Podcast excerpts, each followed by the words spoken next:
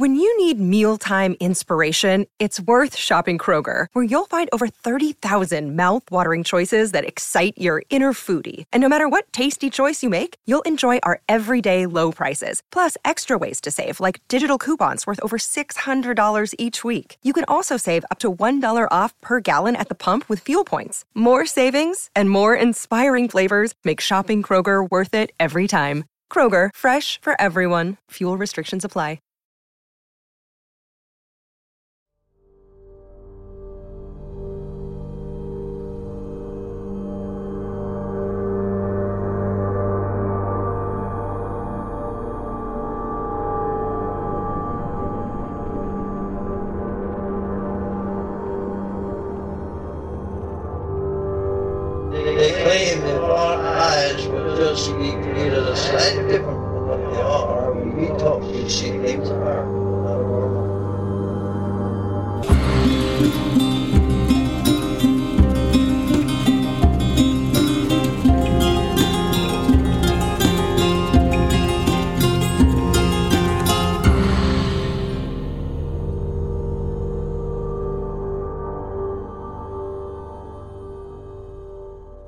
Welcome to Strange Familiars, Allison. Other than your various ailments, which you, you gave me a, a list of before we started, how are you feeling? Super. If you remove all the I, ailments. If I remove all the ailments, I'm feeling great. Super. Are you dry from Albatwitch Day yet? No. I feel like there's stuff in between my toes that will never dry now. Albatwitch Day was a rain out, to put it mildly. But that does not mean that A, we did not show up, and that does not mean that B, people did not show up. No, people did show up. And we had some lovely conversations. And we are going to give a um, prize next year to the person who comes the furthest. Who comes the furthest. So this year, I think it was a toss-up between either Zeb, who came from North Carolina, mm-hmm. or the really nice lady with her son who came from Massachusetts. Yes. I think they were the furthest. Furthest, farthest, they came the longest way. Yes, Massachusetts, North Carolina, people from all over Pennsylvania, you know, and not everybody tells us where they're from, so who knows? There could have been Alaskans there. There could have been. Who were like, wow, it's so warm today. But it's such a great thing to meet people, meet listeners, meet people I've communicated with either via Patreon or, you know, maybe emails or Facebook or whatever. Though the weather was miserable, the day was the opposite. It was quite amazing.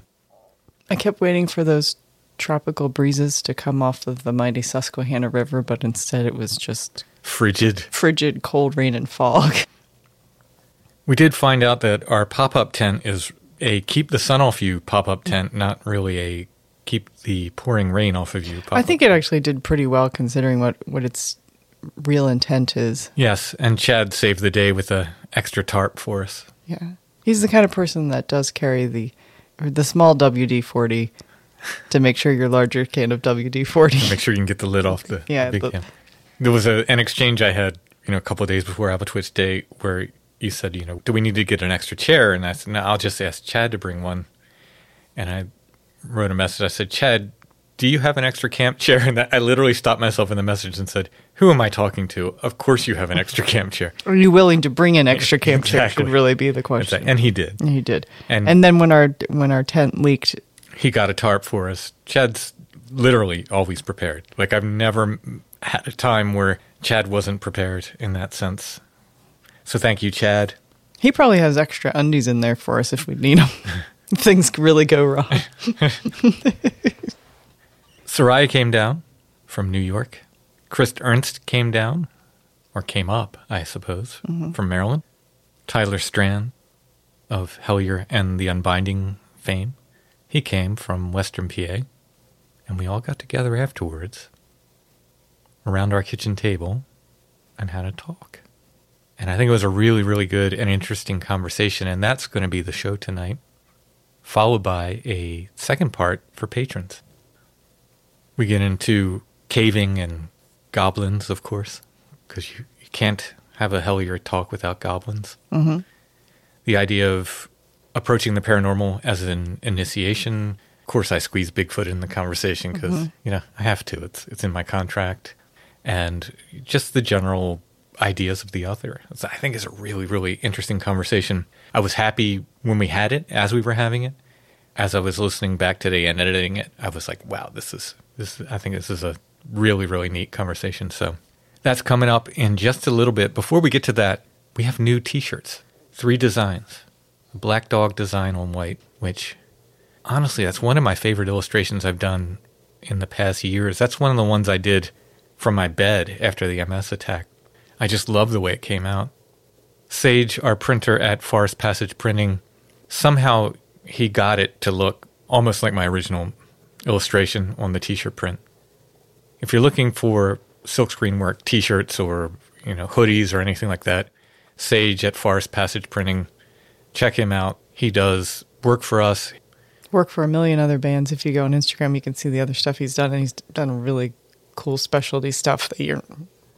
You know, I'm always impressed with what he does. Oh, yeah. Even if His, it's not a band, I know. I like the, the designs are always amazing. They the look, detail he gets with my drawings and stuff when I send it yeah, to him. Yeah, it's really good quality. Yeah, I'm, I'm always stunned. Forest Passage Printing, I'll put the link to that in the show notes. He's a good guy for looking for silkscreen work. Well, we have the Black Dog T-shirt on white. We have my Mothman drawing, red on black, the one I did for Department of Truth. We did a one-color Strange Familiars version.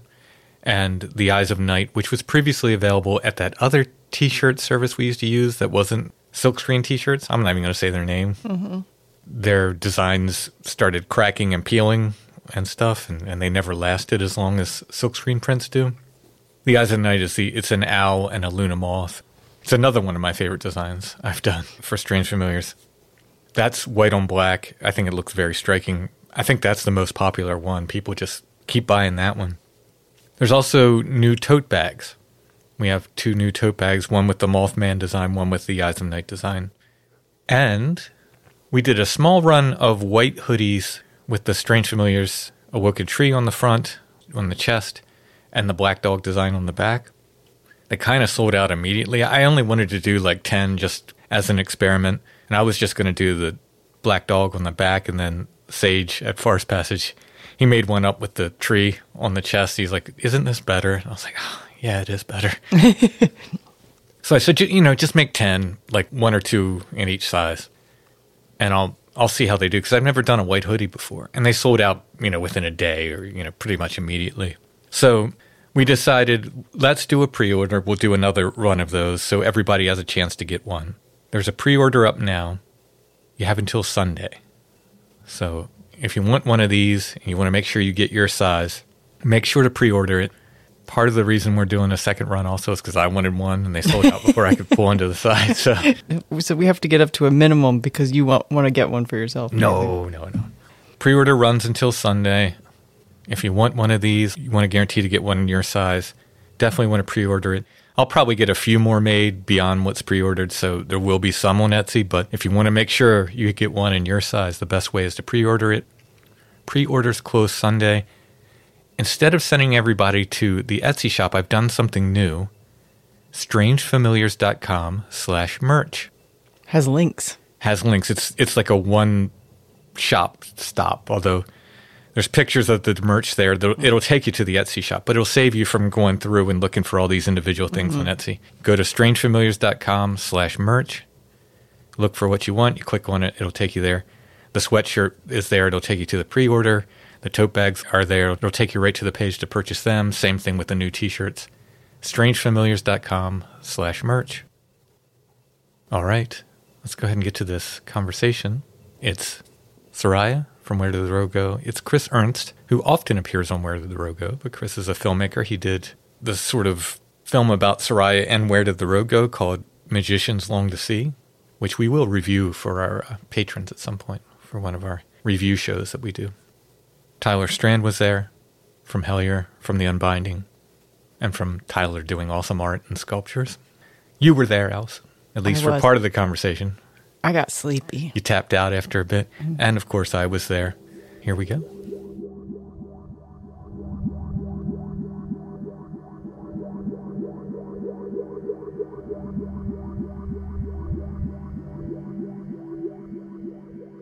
Welcome to the square table.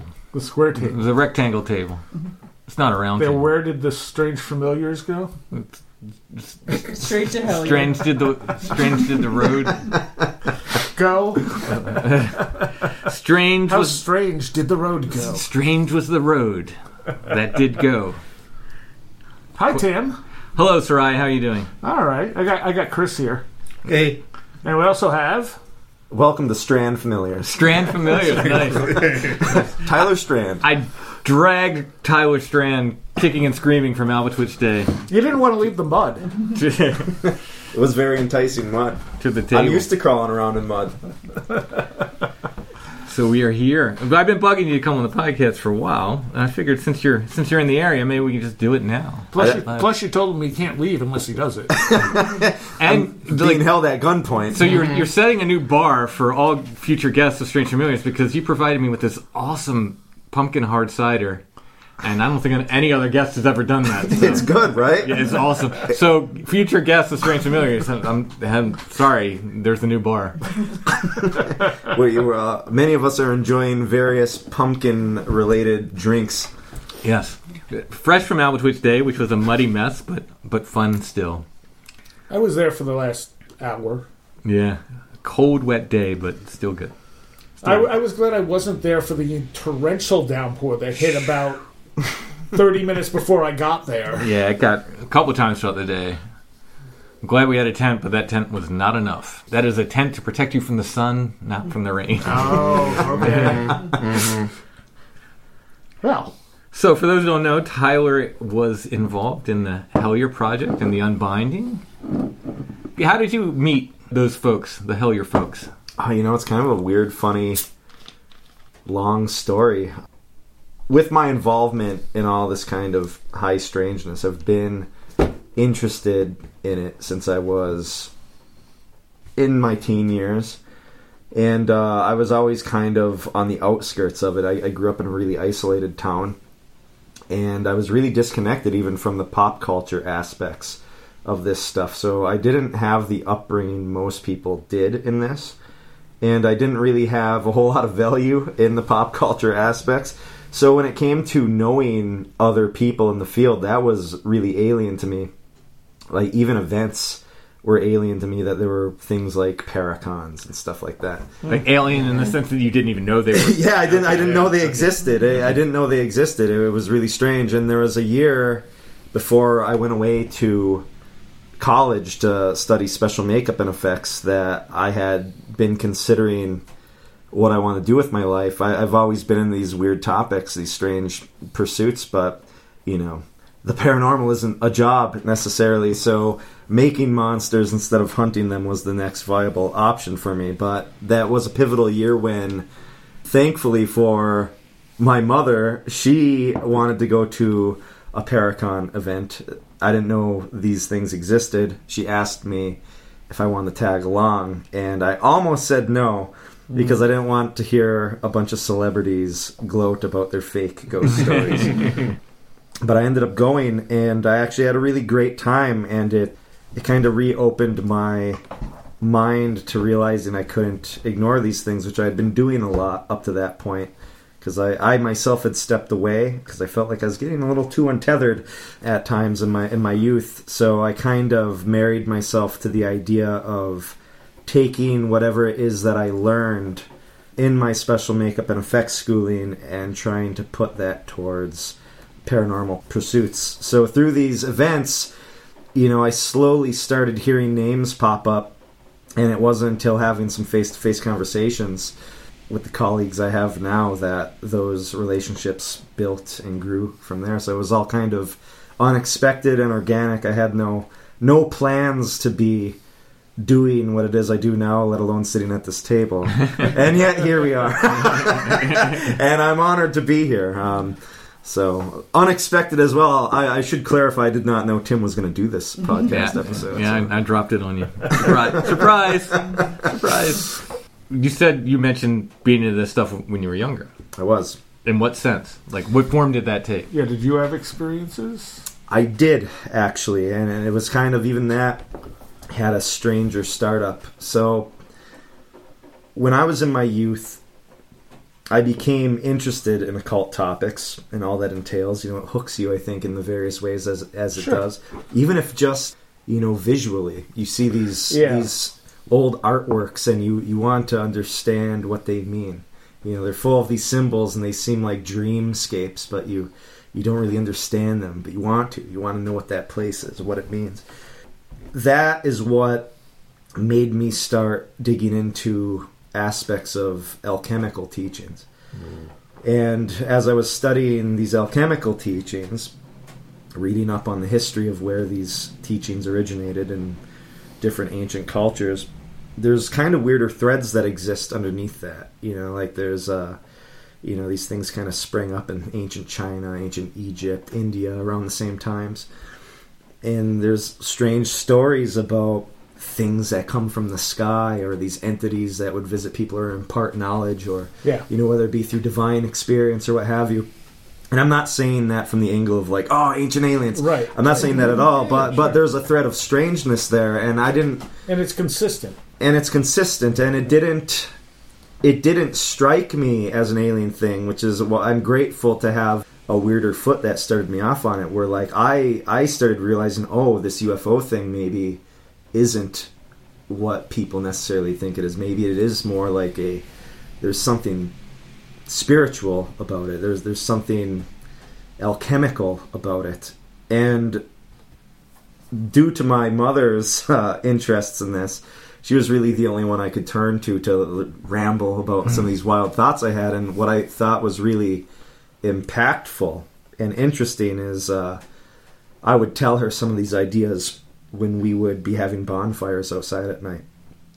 And it wasn't until around that same time when I had these thoughts in my head that, okay, like U F Os, these things, they they visit people. These are, this has something to do with initiations.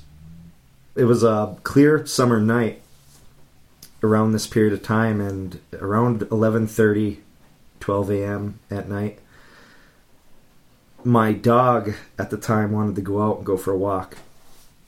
And I don't think my mom wanted to walk alone, so she asked me to go, you know, if I wanted to come with. So I said, yeah. And we lived on a dead-end road out in a forested area in northern Michigan. So we took our dog out. The sky was crystal clear. And while we were walking back down our dead-end road to go back to our house, a giant luminous football-shaped mm. object, glowing like an ember, bobbed across the sky in a fish-like fashion. It mm. swam through the air uh, the way that one would wave their arm through the air out a car window. It yeah, swam yeah, organically yeah, as yeah, if yeah. it was something living, was the feeling that I got from it. So given the proximity of like what I had been reading, what was on my mind, it was clear in that moment that this thing seemed to be connected to those thoughts and yeah. that it was mm-hmm. connected to this kind of path that I just started out on, and that's, uh, you know, it's only built from there. So it's like so, the universe reacted to you. It seems that way, you know, and, and I know there's a lot of argument people can make where it's like, well, you know, these things originate in the mind or what have you, and that's all fine and well, you know, but it doesn't diminish the fact that yeah. they happen. And right. right. Oh, yeah. Oh, and completely. It's... Um, it also experience. Says a lot about what we can do that we're not aware of. If we're projecting this stuff out there, imagine if we could do that with intent. Yeah, exactly. I'm with you one hundred percent. So, you know, there's there's been various odd happenings. But at the end of the day, the reason I ever got into this was just because it's a curious thing, and, and I and I wouldn't have needed those experiences to have me be sitting here. Mm-hmm. And I think that's an important thing as well. I think curiosity is the gold that we seek, and it's it's at least what I seek. So, did your mom see the thing too? And yeah. Oh yeah. Sorry, I should have clarified that. But yeah, yeah, we were both witness to it, including my dog. How did the dog react? I, you know what's funny? I don't have a, I don't have a clear memory because, like, you know, I wasn't looking at him, but I think his ears perked. Like, I think we all stopped yeah. in our tracks, but very close. So, like I said, it was... Was it an Oz effect type of moment? Where everything went quiet? You know, I can't recall that. Everything was quiet as How old is. Were you?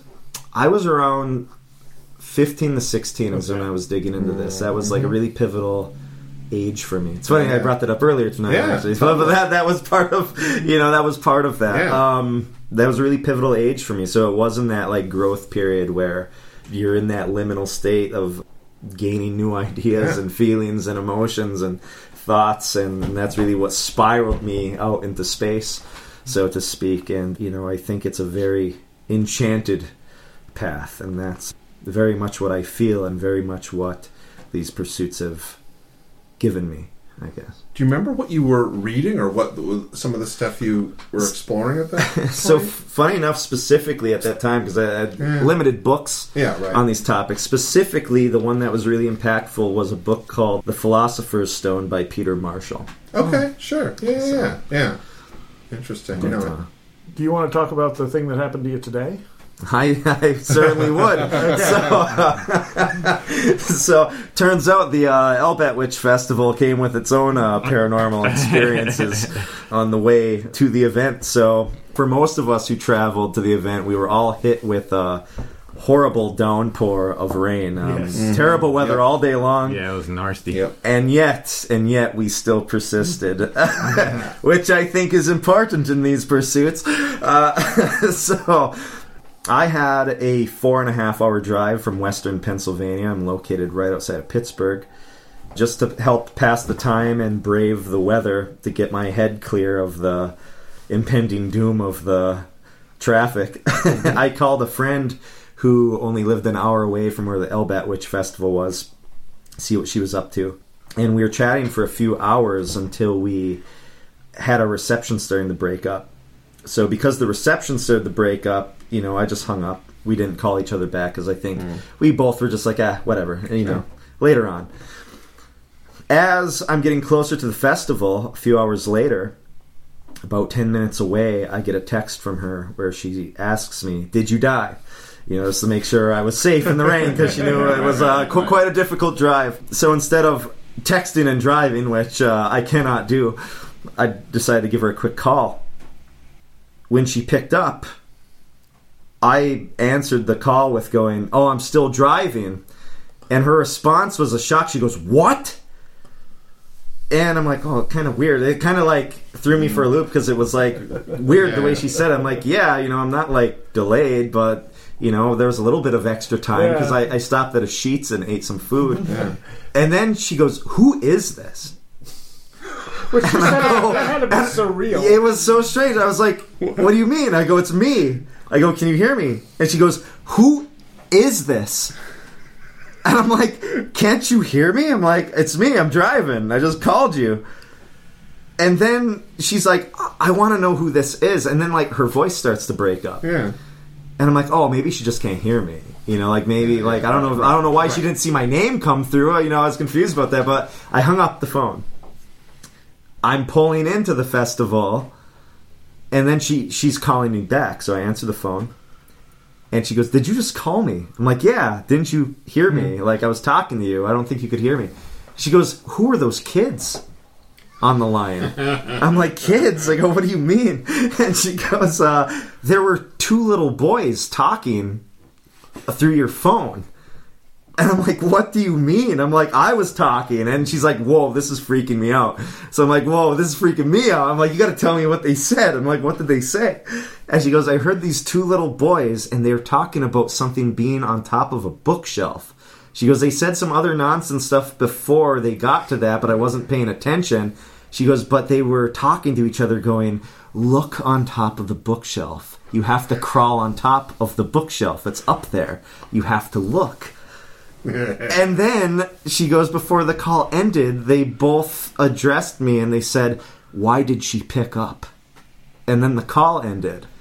And I'm like, well, that's weird. I go, I hung up because I thought you couldn't hear me. Yeah. so, so did your name come up? Did you ask her? No, nothing like that. She said other stuff came up, but she was trying to remember. I told her right everything. No, no, no. I mean, when, when the call came in, did it say it was coming in? Oh, yeah. Yeah, okay. yeah, yeah, yeah. I think it did. I just don't. I, so... An interesting detail about this is when she picked up that call, she had the sense that of like impending doom, that there was something wrong, and she thought something happened to me, and that yeah, somebody yeah. had my like she had a weird feeling that something wasn't right, and it creeped her out, like hearing huh. these kids. Well, yeah. But but another kind of odd detail to go along with this that I should have clarified: when I made that first phone call just during the drive to pass some time, we were talking about different, like, strange subterranean stories. Like, mm-hmm. I don't quite remember how they got brought up, but I told her about the Van Meter Visitor, which you didn't know about. That monster allegedly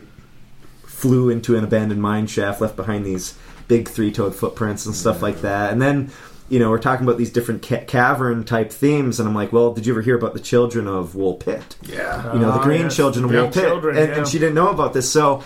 The last conversation we had with each other was about these two green children that came out of this cavern uh, oh, over in this, no yeah, over in this uh, European England, country, England, England, I believe, yeah. yeah. And they had green tinted skin, and they said that they were from this strange place called Saint Martin's Land, yep, yep. and that they wandered through a cavern I, that I, they got lost in, and then they. When they left or found an opening, they were in our world, seemingly. Yeah. I'm thinking of Allison has not heard this story before. No, it's, my only reference is that Land of the Lost episode where they almost made it back and they could see the, the real town, and the Sleestacks moved it, and then he decided not to go through the, the portal. Yeah, this they, is they, very similar. The, the, the, the Wool Pit story, they came from a land, yeah, Saint Martin's Land, which Saint I think Martin's was a tran- what they translated to eventually because they didn't right. speak English. Yeah, no. Uh, the gir- the boy died shortly mm-hmm. afterwards. Uh, never took to being here. The girl. If I remember right, she... Eventually lost the green she tint. She lost the green tint, yeah. and she was able to... They taught her English, and that's where Saint Martin's Land came from. But she also said it was, like, it wasn't a normal, like, night-day cycle. I'm trying to remember exactly yeah, what it I was. believe... Mm. I, I might be wrong on this. Again, it's been years or so since I've read about it, but I believe she may have mentioned how it was, like, kind of like perpetual twilight. Yes, or, yeah. I which is very right. much a fairyland type yes. thing, which is yeah. which is Magic interesting. Hour. Yeah. Yeah, yeah, one hundred percent. Yeah. And it's also curious, too, like, talking about their skin changing. And, and don't get me wrong, I understand there's there are skeptics who, like, who want to believe in the story, but they're like, well, this is probably, like, malnourished kids right, or whatever. Right, right. That's and that's all fine usual. and good, but, but like, yeah. for the context of this tale, like, the point being is, like... We left on this note talking about these weird, yeah, like, yeah. fae-type kids. And, yes. like, even though it was a boy and a girl in this sense, yeah. I find it strange how this phone call that we have after sure. is these two kids. It's the trickster. It's strange. Mm-hmm. It's so strange. But, like, truly one of the weirdest things that's happened to me. Because it's, it's so outside the realm of, like... you misinterpreting something, because it's like this isn't like yeah. necessarily a misinterpretation, like this yeah. happened, yeah. but it's also something that shouldn't be able to happen. Yeah. Like this right. is a phone call through my phone and like th- with voices that weren't even detecting my own. Right. She had a completely yeah. different conversation with somebody yeah. that I wasn't having. She was on a cell phone too, not yeah. a landline. Yeah. Yeah. yeah. yeah. Yep. I'm sure it wasn't Gray Barker calling. Another prank. Another Got prank. him. I, I've I've had people uh, back when I was using a landline where I would like put the phone down for a minute, be no one else home, mm. and the person on the other end would hear my name spoken, mm-hmm. and I come back and they're like, "Who was that?" And I'd be like, "Who was what?" Some woman just said your name into the phone. Okay. I don't know, because it wasn't me. Yeah. The phone was sitting right where I left it, and there's no one else here. What's her number? No. I used to get strange phone calls, too, when I would, uh, anytime when I was a kid and stayed over somewhere. My mom would get weird phone calls. And she'd be like, I don't know, these people called for you, but I couldn't hear them. Like, they were like, it was too much static, and I, and it was always women. She'd be like, some girl called, and, you know, but I, I couldn't take a message because I couldn't make out what they were saying, and I said you weren't home, and then they hung up. But I had no idea who that would have been. Like, everyone I knew who might have called, I'd be like, did you call? And they'd be like, no. Mm-hmm. And it only happened when I wasn't there. Oh, that's wow. interesting. That's wow. interesting. So phone stuff can be weird. It's like all the phone calls from the dead stuff. Well, I think, and that's like the most fascinating thing to me is like one of the things this girl said when I was on this call with her. She's like, well, how could they? You know, I joked. I'm like, you you heard two goblins. You realize this, right? Like, like those are goblins, my guy.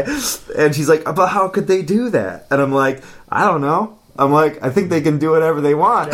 You know, but it's like, but it, it does speak to that ephemeral quality where it's like, yeah, how could that be real? Like, it's not like I don't think there were two things holding a phone, right? But it's like they're a voice inside of a yeah. digital world. I don't even know if you can call it digital. They're just out there in the ether, you know. Yeah. But they even if it's digital, it's still there's yeah. still it's still like a signal. It's still yeah. an, an energetic signal that in some way has to do with. You know, you're either talking about, like, transmission of wireless frequencies or electricity. And I feel like all of that stuff is just, I mean, classically, these are the things that the paranormal or the weird associate themselves with. Sound wave vibrations, different ways of transmitting things, subtle transmissions, basically. Yeah, yeah. yeah subtle energies and subtle vibrations. Yeah. But it's also, like, curious, too, where there's, like, this kind of omniscience to it. Yes. Where it's like, how could sure. they...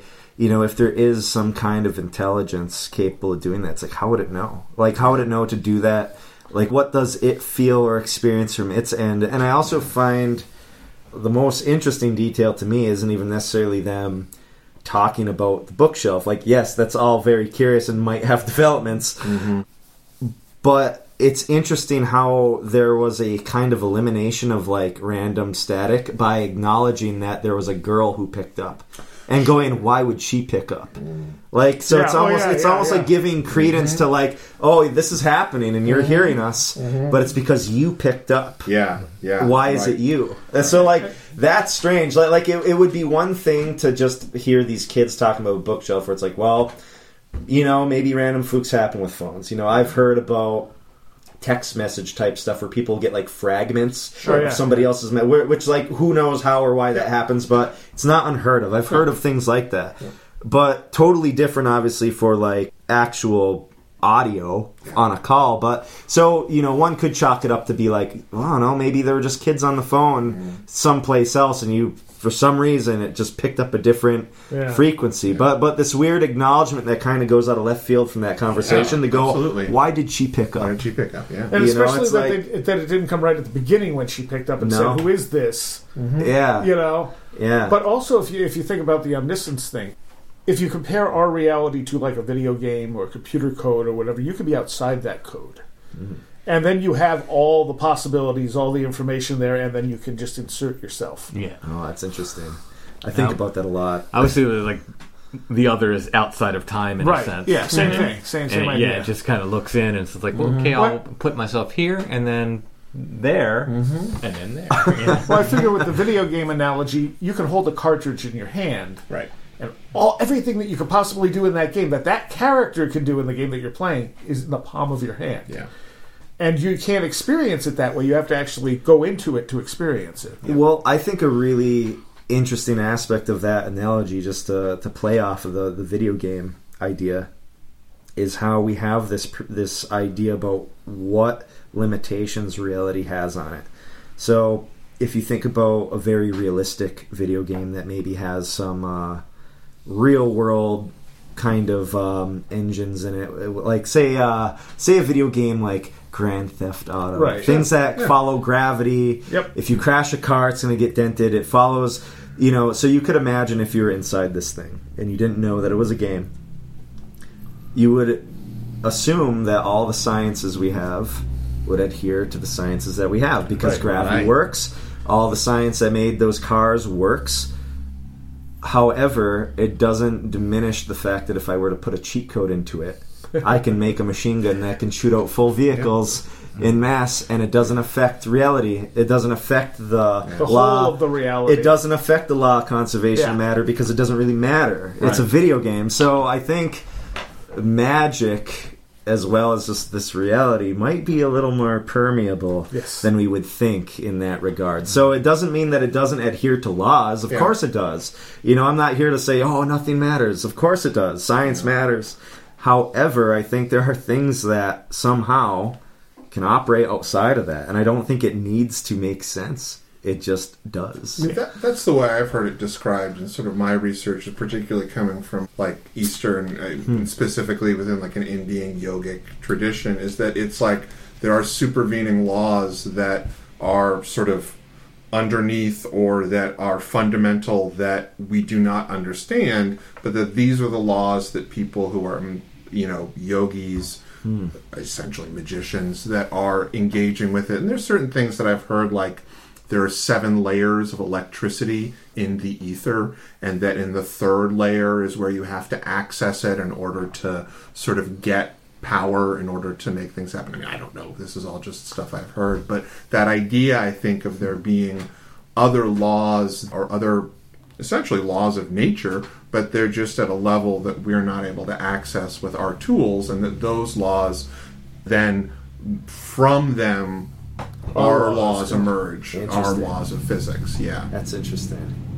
And so you're still, you're not doing anything that is against nature when you're engaging with, you know, these yogic or magical practices. It's just you're working at it from an oblique angle uh, and huh. using, sort of working with these different laws. See, I like mm. that. And, and I do like to think that whatever this stuff is, including, you know, the the vague terminology of what we would consider magic, like, I do believe it is all part of nature, and I think nature accounts for those gaps. Yep. You know, it's just not something that we we necessarily hold great definitions for right. at this well, point. Well, when we talk about, like, supernatural, like, assuming that this stuff is beyond the natural world, but it, I like the idea that it's just rare phenomena. Mm-hmm. Yeah. You know, it's it, you have, you know, getting struck by lightning is rare. Mm-hmm. This is super rare, you know, seeing a U F O or what you experienced, you know. And less rare, I think, once you've had experiences, mm-hmm. because you're not as blind to them, or you're more noticeable to the things giving them to you. I don't I don't know. Yeah, there, there's something to that. You see that with experiencers, you know. I'm not saying that, you know, I, I have that, I hold that kind of title, but just people who experience phenomena in general, you know, in the past, when I started researching this stuff, you know, I would have had a very skeptical eye for those who had multiple, mm-hmm. yeah. you know, yeah. experiences. But I, I no longer have yep. that, because yep. I, I believe it is the norm yep. and the pattern to, once you see one thing, there's a domino effect that mm-hmm. occurs. And, and I think, like what you were saying, there's a lot of speculation that you can have as to why that is. Like, is it something in you that changes? Is it something in the other that takes notice, so it just pops up? Do you notice each other? You know, like, yeah. what is it?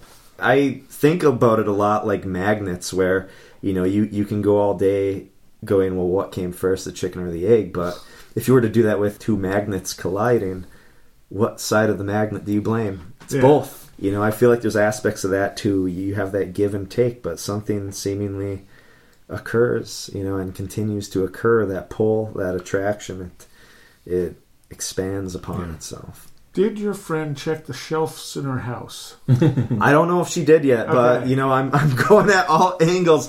So you, you just, just to, to bring, you know, to bring a little bit more humor back, I, I should say, like, when I did arrive at the Albatwitch Festival, I was telling everyone in in this circle here to be like, hey, like, I don't know if it's going to be one of our shelves. Like, just keep this in mind, because I don't know whose shelf. Yeah, you were asking if we had any, like, shops around called something Bookshelf or something. Uh, Yeah, if yeah. you're listening to this episode, go check your shelf.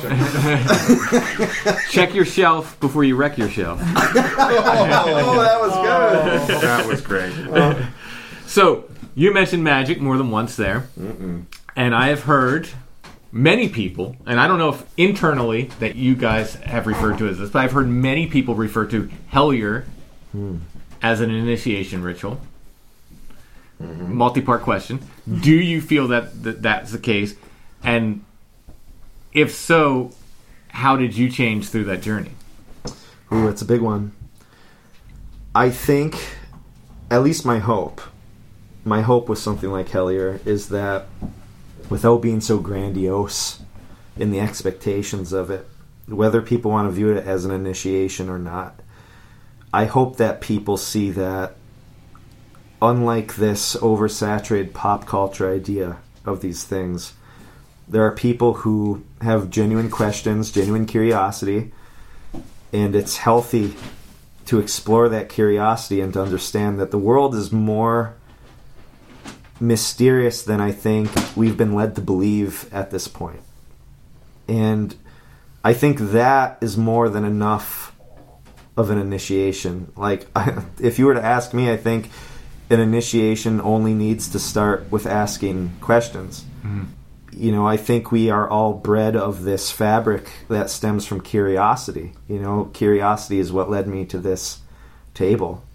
You know, and, and if Hellier sparks curiosity in people, especially curiosity over fear, which is something that we like to talk about a lot, then I do think that it acts as an initiation, mm-hmm. even if it be just getting that foot in the door, mm-hmm. you know, and, and it's up to you to go as far as you want to on that path.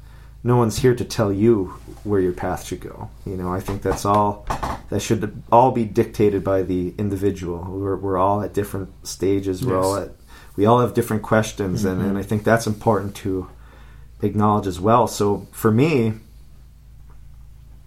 man, it's changed me in great ways. I, I think it's it's heightened my understanding greatly by being involved with a group of people and to see the dynamic of like both camaraderie and struggle of working with different people who think mm. differently than you. You know, that's been transformative. Yeah. You know, I, I think a lot of people like to focus on positive aspects of being the only thing that's transformative, but it also comes with hardship, you know, the hardship of being vulnerable and, and, and making something that people see, you know, oh, like yeah. there's there's yes. so many things Certainly. that can change you with this, and and it's it's scary. There's a lot of things that, there's a lot of fear that's involved, I think, in, in these pursuits, but all that is, is transformative. But above all, you know, to, to give the most positive answer, I've learned a lot a lot faster than I would on my own because I had a group of people I could bounce ideas off of, and mm. that even extends yes. to everyone at this table. You know, yeah, I think, yeah.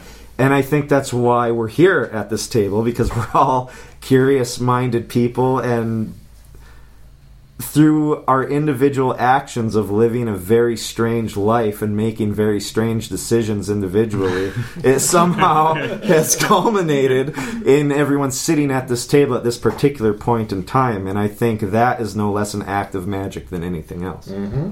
So. Absolutely. Yeah, well said.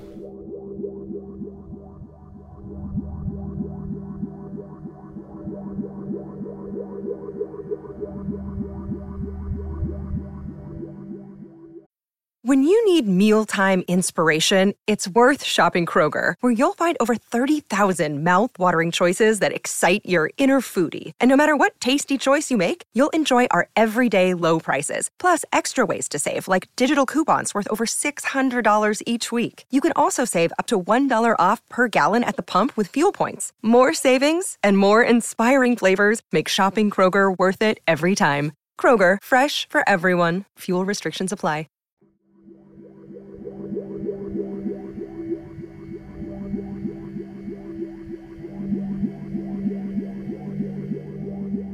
The things that brought me to the point I'm at were such rare type of things. Like, when I look back and go, man, if this sequence of things hadn't hit just right, I wouldn't be here. I don't know where I'd be.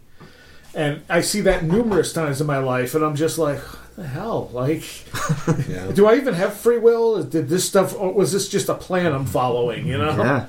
It feels like that. I struggle with that a lot, where it's like, you know, it's like, do we have free will, or are we just yeah. puppets? And if know? we are puppets, we don't know, so it's kind or, of the same thing. Yeah, it's like, or are we our, our own puppets, you yeah. know, to a higher state mm-hmm. of being, you know? So it's like, who knows? I'm just here for the ride. I remember Tim sending me his book the first time. And Beyond the Seventh Gate... Uh, is this going to be some urban legend crap? Uh, I'm literally sitting in my dentist office, and I start reading it, and I'm like, oh, oh no, he's dismantling the urban legends mm-hmm. and digging into the folklore. Who is this guy? What, what? And then I'm like looking you back up, and then I'm like, you need to come on right away. You know, and then, then boom, eventually we're here. Yeah, yeah. And Chris, Chris sent me his movie Corpse, mm-hmm. which mm. is a modern... artful retake of King in Yellow. King in Yellow, yeah. Huh. Yep. And I had started listening to Soraya. I, God, I don't even remember. That was, I think, because I had, you know, in my uh, interests, I had been Googling things about uh, pyramids and ancient, you know, history or lost history. And uh, somehow okay. that I think it was because your first guest was... One, um, one of my first. Or was, one of your first was... Like uh, Robert Schock. Robert Schock, yeah. yeah. And so then, you know, this is when I... Uh, and anybody who was my former boss there, you can write me up for it. But I used to not work a lot when I was at M T V. Um, and instead be, you know, like researching weird paranormal stuff online. And yeah, that sort of led to... And I didn't even... I hadn't even... I don't even know... Yeah, I think it was through listening to your stuff that I got to know everything else, yeah, and and all the other podcasts. Yeah, yeah, and then from there and going up to visit you, since we became friends, is where the our most recent project that we did, the yes. film uh, that is essentially the Soraya Where Did the Road Go biography, semi or biography of Where Did the Road Go, let's yeah. say. And, but that all for me felt very much like, at least when I am engaged in doing my creative practice, I kind of try to let what I feel is like the the waves of the ocean push me in a particular direction. That's why I'm not a super successful filmmaker, because I'm not going out. No, very much so, because I'm not going out and I'm not trying specifically to make something for this particular purpose. I mean, I've done things like that with partners before. That's what the Hell in the Hole was kind of like. But most of the time when I'm doing my own projects, I try to see where where fate will lead me. And it, most of the time it's worked out. Like, that's how Corpse happened. That's how this film with Soraya happened. That's how other things in the past that I've done, things with music. And I think there's, you know, for me at least, there's something to that. Letting the current push you in yes. certain ways. Yeah. I like that word, too. I use it a lot, the current. Yep. And, and it's funny. I don't know if you guys feel this, but like there's certain times where it's like, you become aware that's stronger than it like fluctuates yeah. at times. You can tell when it's yeah. present, at least. Yeah, and sometimes it gets stagnant. Yeah, yeah and I think that's good. I think that's a good thing too, because it's like you can't always be tapped into the wire. Yeah. you know, yeah. yeah. I don't think that ends well for anyone, but uh, you know, I think that ebb and flow. You know, there's there's a lot to be meditated on upon that. Yeah. To put it simply, take breaks, people. Well, yes. Take breaks. Like, don't. There's. I don't know what that means. Well, take breaks from the. Don't let. You have the metal show. You're, you're not. That's true. You're not That's paranormal true. all the time, all, yeah, every night, okay, every fair day. Enough. Yeah, yeah. Although That's, they do kind of overlap at times. Of course, they're going to do that. But yeah, I think it's important sometimes. And, and just... for pe- and for people like Jeff Ritzman, you yeah. know, he had to really get away from it for a time period before coming mm-hmm. back. Mm-hmm. Yeah, um, every time you mention Jeff, I feel like I just have to step back and just say, what a loss. Yeah. Uh, yeah. And what an incredible yeah. mind, and I miss him. And I never even got to meet him in person. Yeah, same here. Talked to him so much. and Yeah.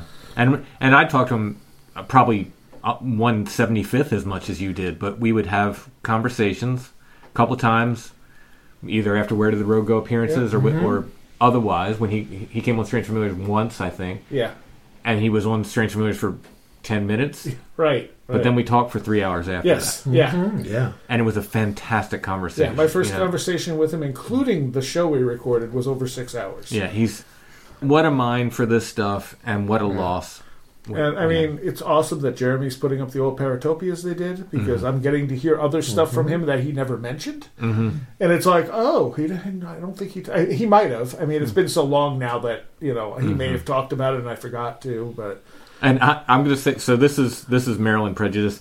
The first time I heard that accent that Jeff had, which was a very Maryland accent, and I'm from Maryland, so I'm allowed to say this, I was like, uh-uh, nope. Not no. This guy can't have anything good to say. Just growing up around that accent, but no. As I listen, I'm like, this guy is fascinating, and he's got a mind like a steel trap. I mean, wow, he was on it. He was ahead of the rest of us. Oh yeah, yeah, yeah. yeah. We're all we're all getting there. Yeah, he was there. Yeah. That's what I was telling Jeremy when uh, when you were on. Yeah. That. Like, I'm listening to these old Paratopias from two thousand nine, two thousand ten, going, so you guys had all this stuff already back then yeah. that then I, that I discovered on my own, and we've put together now, and it's like, oh, Jeff and Jeremy had this stuff. You mentioned that before. You mentioned yeah. like we're, we're, we're, we're the, c- like, the cycle, yeah. the endless cycle. I don't, I don't think people were ready for it then. Well, I think yeah. now people are a little more open to it's it. It's like where are the footprints in. Yeah. yeah. I, I don't know how we look in my life. I've not been able to hit the crest of waves too well. I'm, I'm either, yeah, me either I'm either way ahead or way behind. I just like, uh. and something happened with that, and I, people were ready for it. Yeah, because I, I was expecting, and Josh was expecting too. We were expecting a fight when those yeah. books came out. We're yeah, like, this yeah. is going to be a fight with the cryptozoologist people, and there were a few, and there are sure. a few who still don't like it, but.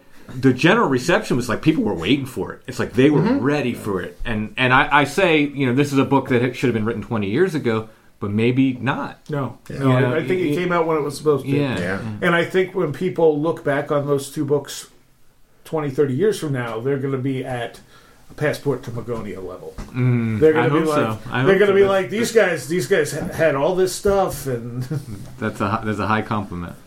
But yeah, I, I don't know. Just, and and I, just, I mean, the, th- the thing is, it, it's not, you know, you went across all the phenomena, mm-hmm. Mm-hmm. which is what so many people have not done. I yep. don't understand. How can you be, even if you're like, your main thing is Bigfoot, and you go and you talk to a witness and they're like, yeah, I have ghosts in my house. That's not interesting to you? Right. Like, no, even well, if you're, no, they don't, ghosts are nonsense. Yeah, I mean, like, even if you're not going to connect those two things, which is, they're highly connected. Yeah. That's not interesting to yeah. you, at least. Like, you don't stop and say, well, wait, wait, wait, wait. Tell me about these ghosts. You know what right. I mean? Like, but no, it's like they don't, they don't, like, nah, nah, just tell me about the Bigfoot. Well, gonna... well that's the funny thing, too, because, like, I've had the inversion of that, where, yeah. like, when I was into these occult topics, I didn't have an interest in Bigfoot, not because I didn't think it was interesting. Sure. Like, I didn't, I didn't, it wasn't that I didn't believe in Bigfoot. I... figured, I'm like, well, you know, it's mystery adjacent. Mm-hmm. It's strange that, like, people can't find it. Mm-hmm. I go, but it probably is, like, some undiscovered animal. But right. it, even if it is, you know, it's an animal. It doesn't pertain to these topics. Right, yeah, so, like, right. it was interesting enough on the surface of, like, well, it's cool that it's a mystery, but it's not, like, I'm not into, like, zoology stuff. Right. You right. know, and that's fine. You know, like, it's cool that it, it's out there. I, I wasn't a non-believer, but yeah. it didn't interest me. Right. Because it, to me, it was like, well, if it's real, it's just an animal. And I don't, you well, know. That's the way it's put so, forth. I mean, up yeah, until their book. Basically. But But then it's like, by default, by looking into occult stuff, and you start seeing these connections to, like, old texts and... Yeah. um You know, the the kind of high strangeness materials that come out of those reports, like, oh, well, actually, this is the same stuff. Yeah. You know, so it's like, so then I became interested in it, and now that kind of thing is more interesting to me than, than most of these, like, subgenres, if you want to break them down into that, because it's like, it does scale it down to that visceral, physical element to a degree of, of yeah. like, how those experiences unfold. So it's like, whoa, you know, you can go out into the forest and have the the enlightenment of, mm-hmm. of what these things have to offer, so mm-hmm. to speak. You know, you don't have to be looking up to the sky or some ephemeral thing that, like, is such a rarity. It, it gives you the power to... enter that tree line, so to speak, and grab it for yourself. And I think that's an empowering aspect of those stories. It's like, yes, it does get people into the woods, you know, whether they so the most positive angle I have on it is whether they think it's an ape or not, it still gets people into the woods. Ooh, and it gets them and, away and, from and, the electromagnetic and, fields and all the and, other and stuff it, that we're inundated with. Yeah, it, it gives you it gives you that visceral human experience of connecting with nature, and I think that is the most important aspect of that phenomena, and, and is and, very much needed in this day and age. And and I think if some of these cases most likely are basically wilderness poltergeists, I think it's because people are going out into the wilderness and they're getting away from all that noise and electromagnetic stuff that is normally inundating them, and they are connecting with nature, which is giving this stuff the energy to manifest because yeah. they're, they're looking for it, and so rocks get thrown and they hear vocalizations and repeats and knocks, which is the same stuff you hear in a poltergeist case in the house, but just with a different face on. If Octavian were here, he'd be saying in Grimoire Magic they would tell you to go out to the wilderness to practice, right? Mm-hmm. Yeah, to which I will add, Jesus said go out to the wilderness to pray. Oh, I love and that. The many saints that I have studied coming from the Vedic tradition, there's a very specific thing about you do have to go into the wilderness, and it's especially good if you're either in a cave or on a mountaintop. Interesting. Interesting. Yeah. I know a thing or two about those. Yeah. But, but, before we get into that, and all Bigfoot, I know people are, gonna, are wondering, have you guys seen the Colorado footage? What's the I have, and it's it? absurd. Yeah. Okay, so I, I want everybody to know. It's shot ostensibly from a train. Okay. Let me let me call it up so you can see it, and then you can comment and, on and it. And people can Google this? People can Google yeah, it. It's shot from a train, that's right. Um, yeah. A tourist train. Yeah. Uh, I'm sorry. Let me just call it up on YouTube. Oh, no, no, no. Uh, it's the general consensus on, on the Strange Familiars Discord is that it's it's bunk. My initial thing was like, it was a, it's very well done if it's a hoax, but it's filmed from so far away. Yeah, yeah. And it's easy to, to make stuff you, well done nowadays. Yeah. You know what, though? Even from far away, the funniest thing about this footage is that it has giant tree trunk legs. like, like there's full-blown pants underneath that suit, and it's it's if very I were, junky. Yeah, yeah. If I wanted to go out for lulls, that's like where I would go in my weird Slenderman suit to try to so uh, create a viral video. Let's see if there's a better one to look at here. These are all from news. All I can say is that that ain't no Patty. Definitely not. And I mean, I've posted pictures or videos that had weird stuff in them, but they're not weird, and I know what they are. Yeah. But then you try to tell people, no, I know what this is. This is not paranormal. They're like, no way, man, that's paranormal. And you're like, okay. But I'm telling you, I know what it was. How recent is this? Very recent. Very recent, yeah. Like, I don't know, five, four days ago, five yeah. days ago. Oh, God, yeah. That looks awful. Look at those Look at those uh, ankles. Yeah. No, that's a guy just walking along in a suit. Look at those down. Look at those bell bottoms. Yeah. Now, the question is, is the person filming it in on it? Well, the the, the commentary, which we, we don't have the phone this on. This isn't it. That where it's like sort of the sparse trees and it looks like the... Oh, no. I see. Okay. What are we looking at here? It's a dude with pants who's walking along and then sits down. It's somebody, this it's is probably also some... like a weird zoomed-in video, too. Yeah. It, there's yeah. The normal video is like far away, and it's like normal speed. Yeah, and it, it's very pixelated. Yeah, because it's so so. Oh. So, so in the original video, you can hear a guy say, "Oh, he he does have the flares, doesn't he?" Yeah, that's what I'm saying. He's he's got them bell bottoms. Maybe he's a time traveler. I mean, probably. I mean, yeah, you hear somebody probably. say, "An elusive creature." Oh. They're not. They're not uh, surprised. Very, yeah, very surprised or anything. I don't know what my... See, this is why I'm not, I'm not a, a video guy, and I always say this when people send me stuff because I'm like, don't I don't what am I going to say? I don't I don't yeah, know that much yeah, about stuff. Yeah. I look at stuff and go, that, that looks pretty good. I wasn't looking at the flared legs, mind you. I was looking at I was looking at the peaked head. Okay, yeah. Sure. Okay. And uh, you know, but I always like. You, you so, do see those flared legs. I, oh, wow, yeah, I totally see it now. I always lean to like, it's a fake, right? That's sure. that, I'm gonna yeah. like so, prove. So will I. It's gonna be a fake until you prove to me that it's not a fake. I'm kind to people because people get very excited about sure. this, and I don't want to like poop on anybody's birthday cake. Is that a thing? Is that a? Is that a new, now, I just made a new phrase. Something Tim I, does that the rest of us didn't know about. I said I do not want to poop on anybody's birthday cake. Anyway, so I usually just like, well, you know, that looks pretty interesting. This one I thought looked more interesting than most, mm. but yeah, the more I looked at it and the more people pointed out, especially in the Strange Familiars Discord, because sort of pointed things out, I was like, oh yeah, yeah it's kind of... But I knew people would want us to comment on it, so... Well, the consensus at the square table is uh, no bueno yeah. on the but new... But the thing is, thing. even if it looked real, even if we were like, well, this might be real, so what? Oh, yeah. We already know right. this stuff exists, so yeah. what is this telling us that we didn't already know? Right. Right. Well, and well, it's never going to convince yeah. a diehard skeptic who's no. like, this stuff doesn't exist. They'll sh- look at the video and they'll go, that's fake, no matter what. Well, there's already pe- been people who are like, oh, there's pixelation behind the head, it's C G I. It's like... Wouldn't it be better? I don't think it needs to be a lot, C G I. Yeah, exactly. Yeah. It's a guy it's in a suit. Like, yeah. Right? yeah, like like that's a lot of. Yeah, that's that's artifact compression. Yeah, yeah. yeah. And, and to me, like it's funny on, on that same note that you mentioned, like. One of the more empowering things to come to accept with this phenomena is that it is so rare that it probably will never or doesn't need to be on video. And, and there's a kind of like... I, I hope you can follow my mindset on this. There's, there's an interesting romanticism to this that I've come to realize that we don't get to experience in the modern day and age except through these experiences. So I was thinking on... so. At this table, we have various artists that work in various mediums. As an artist, like reflecting on paintings and things like that, what I what I find really fascinating about paintings in the past is how I realize in the modern day and age, none of us actually experience paintings the way they were perceived then, mm-hmm. when those are the only way you could possibly yeah. see yes. something. Imagine how impactful that is mm-hmm. to see a colored image of something before cameras existed. Mm-hmm. Yeah, there that is something none of us have ever experienced, but like sure. we can only imagine it.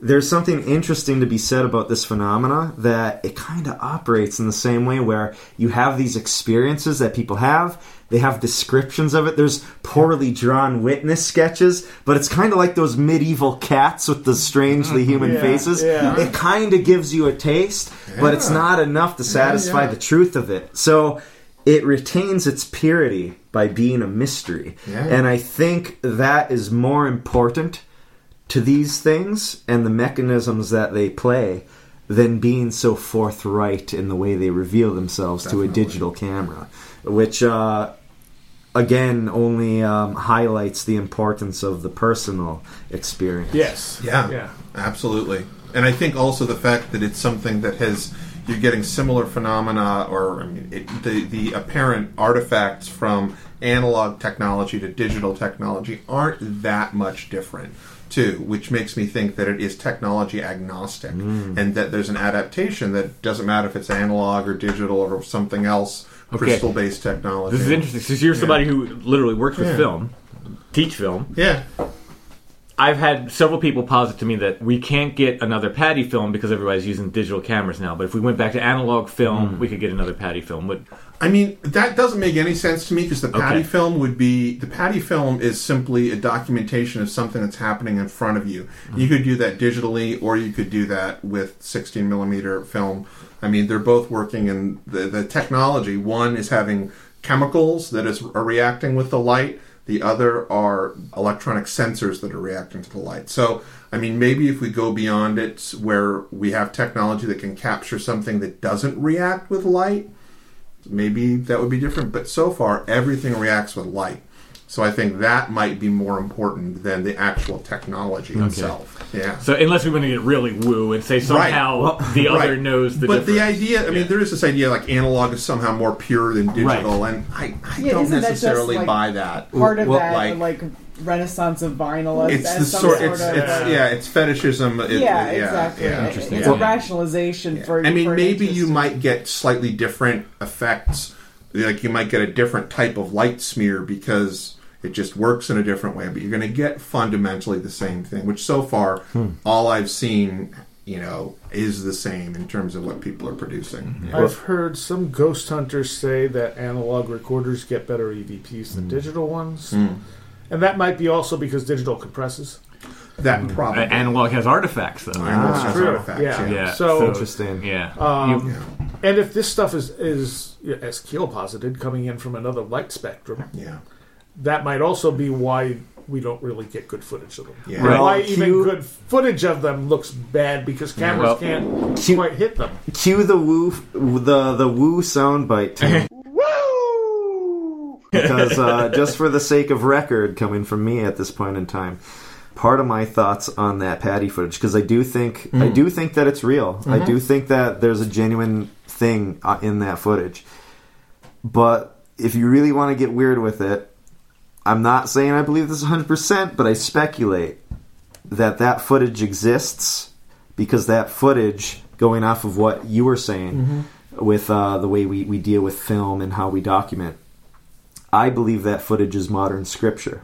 Hmm. And scripture doesn't need to be rewritten twice. It only needs no. to be written once. Wow. And that scripture, wow. that scripture has led people into the forests they would have mm-hmm. never walked had it not been written. Sure. Wow. Yeah. Wow. That's a well, take. Wow. I can get on board with you with that. I, I, yeah, man. I, I, I, I, I, yeah. You have a mic here? Can we please drop the mic? Yeah, right? You could say, though, even if it was faked, it still had the same effect. Uh-huh. Mm-hmm. You could indeed. Which, yeah, the other wins either way. Yeah. It, yeah. it, it always wins. Yes. Welcome to the madness of these pursuits. Yeah, exactly. So, uh, a thing I've taken, and this is not original, I stole it from Tobe Johnson. And we can talk about this. And he said to me one time, because we were talking about all this great audio we have. Have you heard the Sierra sounds? They're amazing! Mm. Yeah. Like, whatever's going on there, and I'm not even saying it's Bigfoot, but it's something. Yeah. Mm-hmm. And we can't reproduce it, and it's beyond human vocal range and all this stuff. It's it, they're, they're amazing. Lots and lots of great audio out there. Fantastic audio. I think I've got some pretty good audio myself. Mm. Not to brag, but um, but no, no, we we we have good audio. Like, yeah. certainly my audio mic is it's nowhere near the Sierra sounds, but it's better than anything I've gotten on camera. We can say that, right? Sure, sure. Miles better than anything I've ever captured on camera. So, Tobe says it's almost like we're not allowed to film this stuff. Mm. Yeah. There, that feels like an essential truth to me. But then why? Like, that, the question is why? Does that make it more real if we can see a picture of it? Or, like... like well, I just... I think it goes back to, like, you know, kind of some of those thoughts I stated earlier. I think it almost... Uh, I feel like having a visual of these things backs it into a corner. Because once you have a visual in your mind, it never leaves. Yeah. And so it's dictated. It's permanent. There's no room for change. So, you know, there, there's aspects of that, but then, you know, there's also aspects where it's like by keeping it rare, yeah. by keeping it not accessible to the masses, by delivering it down to the personal experience, it makes the impact real. It's not something that's just so lighthearted that, you know, we can just consume it the way we consume everything else in, in, in all of its... um cheap substance. Yeah, you know, th- does all the yeah. media that we consume every day uh, by our own will and against their will really satisfy anyone? Yeah. I don't think it does. So why would something so important as this thing that's been with us since the dawn of time yeah. give us su- such a fast food fascination? Certainly. The one possible interesting exception to that is lights. Yes. Mm. When it's a yeah. plain light. A plain light, yep. But there we have this thing that's universal across the phenomenon. Yeah. Yeah. Right, like, so lights, poltergeist lights. Activity, electricity. Yep. These are the, the, the commonalities. So, so it's because, yeah, is that like the basic form of it, and right. we're we're allowed to have a yeah, kind of sometimes sure. a picture of that. Sometimes, well, not, not well, always. I also feel that like light is kind of like a Rorschach test, though, in a way. There you go. You yeah. know, I think that so many people, you feel a certain kind of way when you see that. There's, it's such a universal form. It's formless, yeah. and yet it's real because it exists. So like. You know, I feel like that importance there exists in that kind of Rorschach ability to kind of be how yeah. we perceive that light, you know? So it's there's... a formless form, and I think yeah. there, there might be something, too, in like, well, if we know from scientific method and research that there is this phenomenon, and I am not going into all quantum, but the, the double slit experiment, which is basically about indeterminacy, something being in an indeterminate state, and then observation... makes yeah. it determinate. Yeah, yeah. I do think that if that is part of what we know about physics, there could be something to that, especially if this is, you know, the phenomenon is acting from... Uh, from creation? Yeah, yeah, exactly. That there's that act of perceiving. There's something about locking locking something into place, and that the phenomena... And I don't know why then sound would be an indeterminate thing. I don't know, I guess, what the difference between vision and hearing would be, but... I do think that that's something interesting there about the indeterminacy of it and us not being able to really, like, latch on to a concrete form mm. of the mystical. Yeah. Hmm. Well, I think it also, you know, I know we could just keep spiraling with the, you know, the what-ifs of it right. all, but, but then I, I, you know, I also think it's interesting how we have definitions for these lights, like, um, Saint Elmo's fire, things like mm-hmm. that, and yeah. the fact that fire itself, as this, you know, this substance, uh, more or less, is something that's also been with us since the dawn of time, and and we have seemingly like uh, genetic hardware baked into our brains because of how we've always utilized it for survival. So there's, you know, an element of that there too, where it's like, is is it playing off of that? You know, lights have always served as a fascination for people. And in more ways than one, they serve illumination. Mm-hmm. So it's like, yeah. is that part of that that point? But who knows? Yeah. You know. But I think that's the great aspect of this. Like, it's such a mystery. Yeah. It's such a mystery, and it only continues to make us seek more answers.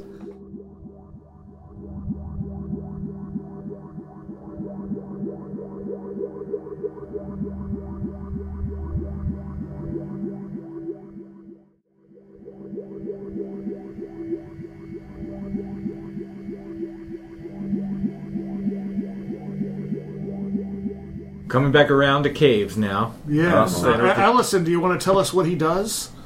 I don't. I don't really know what Tyler does. I don't either. So, I mean. Now, what was the word that you I enjoyed like, saying? Oh, how often do you get to say, "Are you a spelunker?"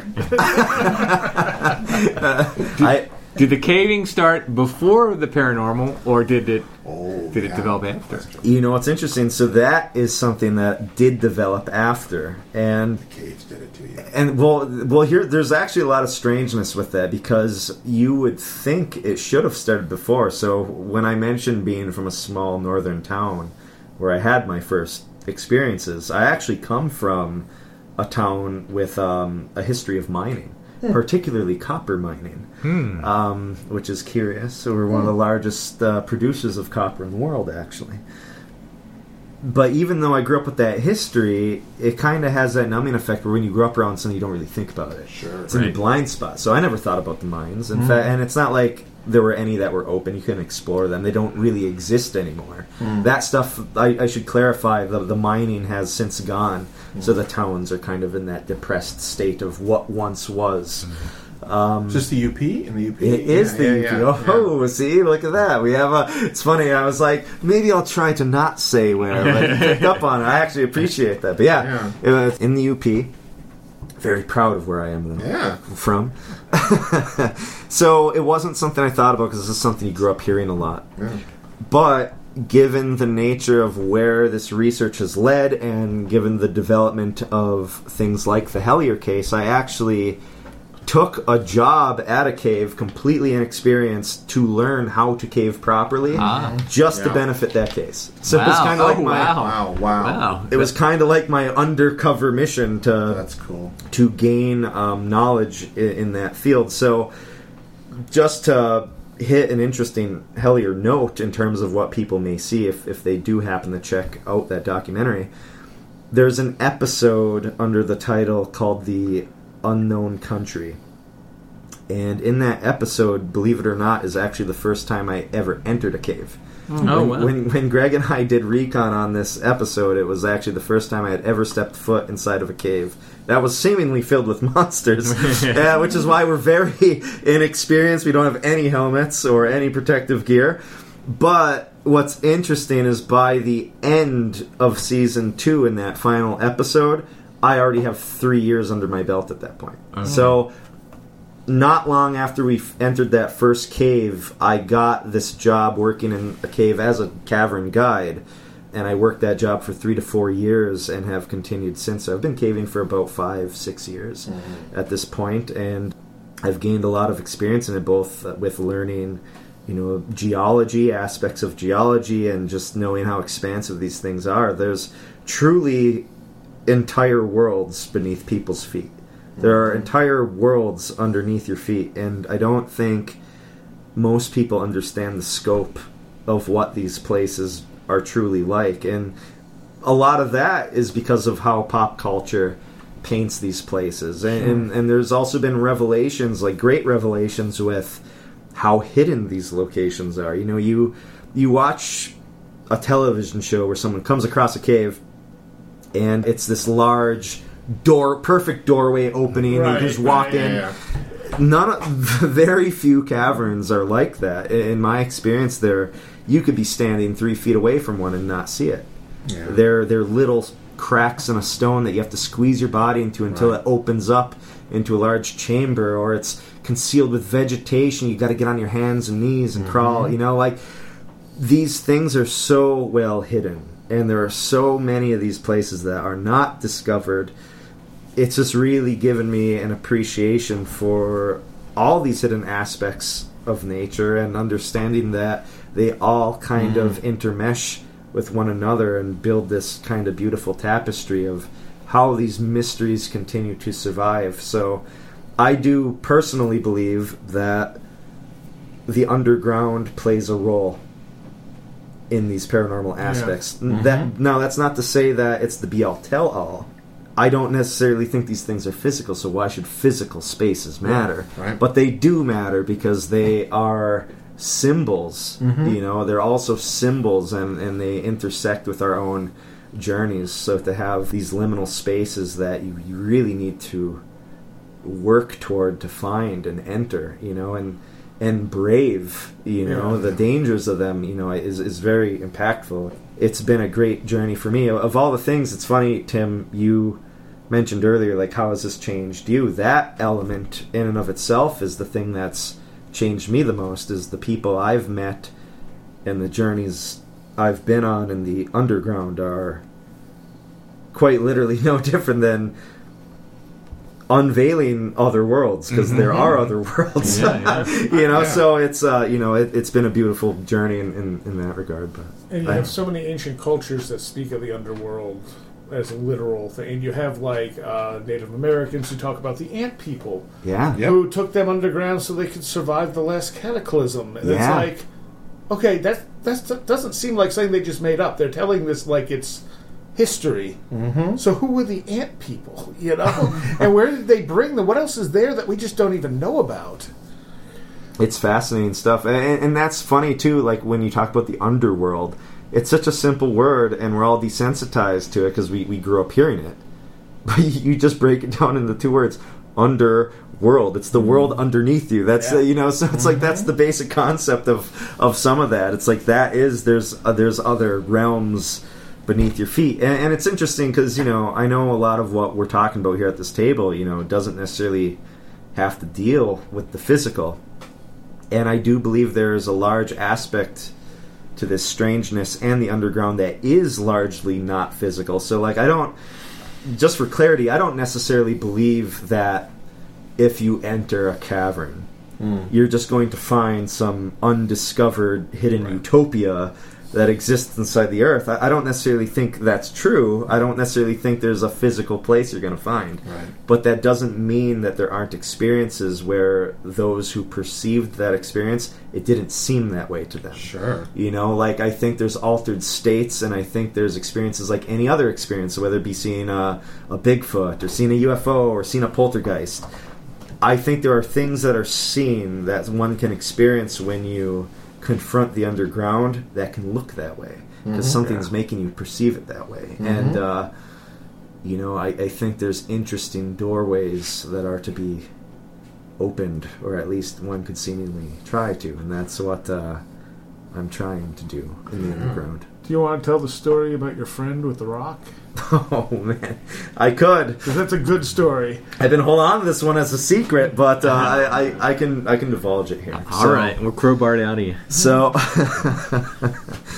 when I worked as a cave guide for three to four years, you know, I worked with a lot of great people there, some of which had worked at this location for over a decade. Uh, one of those people was a maintenance man. Won't say his name, but uh, he, he was a maintenance man who worked in this cavern for about twelve to fifteen years. Mm-hmm. He was a no-nonsense guy. He was very practical, which is why he was the perfect guy for the job to fix anything that went wrong in the cave, whether it be a burnt-out light bulb or any other kind of mechanical issue. He was kind of a, a jack-of-all-trades. He had never experienced anything strange, you know, like through the grapevine of me being a curious person and asking about these things, I, I know that as such. But I, I went to work one morning. Uh, our job started at nine o'clock. We'd typically arrive at eight.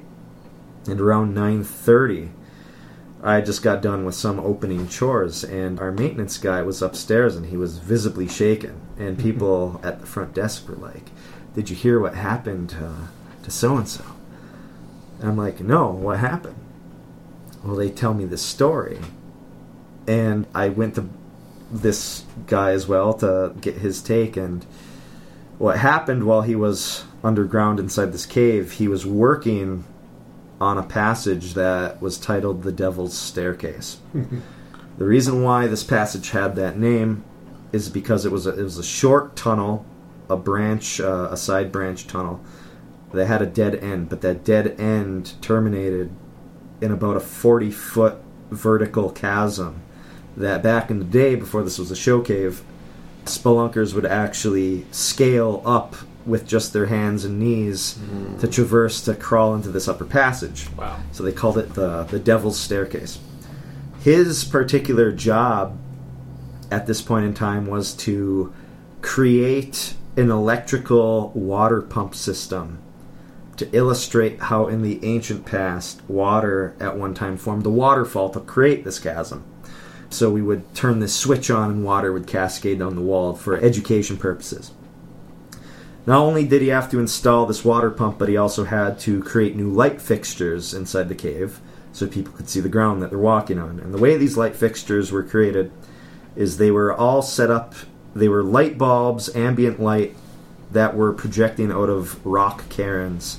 So a stack of rocks piled up to conceal any electrical wires and things like that mm. to make it more... So he's know. making little ritual structures. yeah, yeah uh, unbeknownst to him. But, uh, you know, just to, just to spruce things up so it's not so jarring, to kind of not take people out of the, the occasion. So in order to conceal these wires and to make these light fixtures, this guy was walking up these steps that was parallel to this tunnel. At the top of these steps was an area of the cavern that had very nice dry sand, like a pile of very loose sand, no rock debris inside of it. So he was taking buckets of this sand, and he was mixing it inside of the cement that he was using to conceal the wires so that it would be color matched to the cavern. While he is grabbing one of these buckets of sand on this upper level, he looks over to a rock ledge that has a previously built rock cairn. And this rock cairn has a loose, nice, solid chunk of limestone beside it that's not part of the structure. He looks at it and he realizes that it would be great to use in the new one that he's making in this other passage. He doesn't carry it down with him since he has these buckets in hand. So instead, he picks it up and places it off to a different side on a different ledge so that he can see it more visibly and grab it later. He goes back to work in his tunnel, uses up the cement and the sand, and needs to fill the bucket up again. He leaves the tunnel, walks up the steps to the sand pit. He looks over at the rock, and the rock that's on that ledge is now split into two pieces, separated by about two and a half inches. This weirds him out, because there's seemingly no reason this solid chunk of limestone should have split that way. And he kind of gets the sense that somebody is playing a prank on him.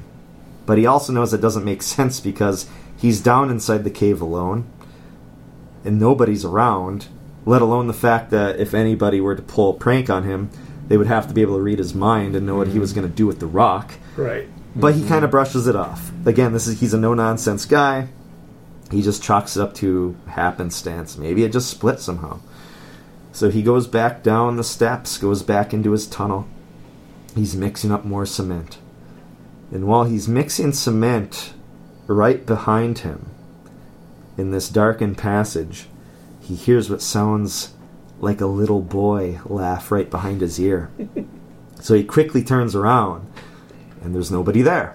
Did, did the boy ask him to look on the shelf? The little boy, unfortunately, did not.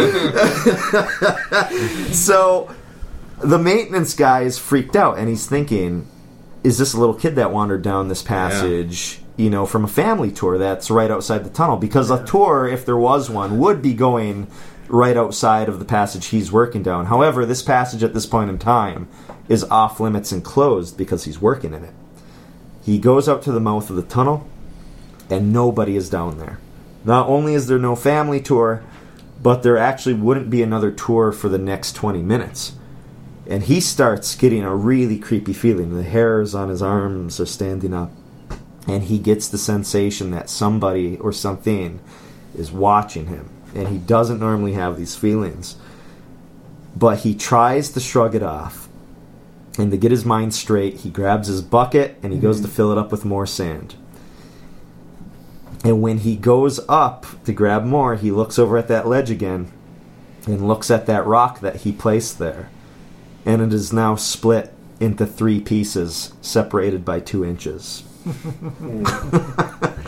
So that was enough for him. So I'm, I'm thinking, like, when you first told me this story, and it was Tyler and I have had four-hour conversations. It's true. Starting at midnight, several times. And I remember you telling me the story, and you, you first told me, and I thought, well, maybe there was like a pressure fracture or something, and he set it down. So the first crack, maybe. Sure. Right? Yeah. Unlikely, yeah. but maybe. Yeah. Sure. The sure. second one, uh-uh. Very strange. Well, yeah. well, and here's the thing, too. It's like, even with the pressure crack, this was a rock. There, there was even a guy that tested it. This particular chunk of limestone was so durable, you could hit it with a geology hammer, and the hammer would spark off oh, the rock. Wow. wow. It was very solid. And even if it was, like, say, even the first crack, even if it was, like, a pressurized thing, how would it separate, like, by two inches? Yeah, that's... You know, I, I had him, so, yeah. for clarity, after this happened, I went down there immediately with a backpack. I took photographs of this rock. I wrapped the individual pieces of this rock in um, the paper that we use in the bathrooms, and I stowed it away. I actually own this object, which is one of the most incredible things I own, even though to anyone else's eye it's just a rock or pieces of rock.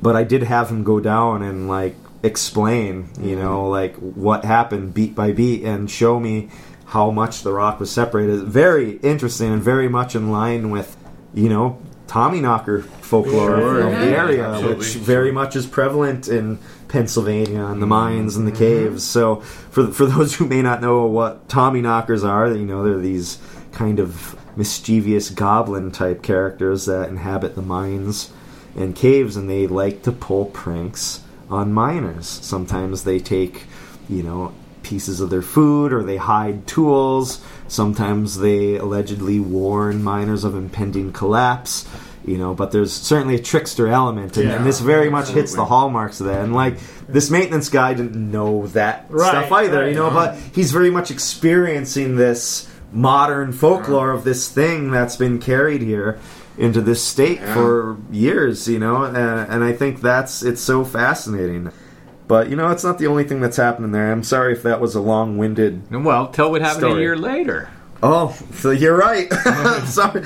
So, this is really interesting and very much also aligns with this kind of fairy folklore idea. So, after I took these photographs, I did a little write-up online about it in, in like an Instagram post. Posted it to both my Instagram, posted to my Facebook.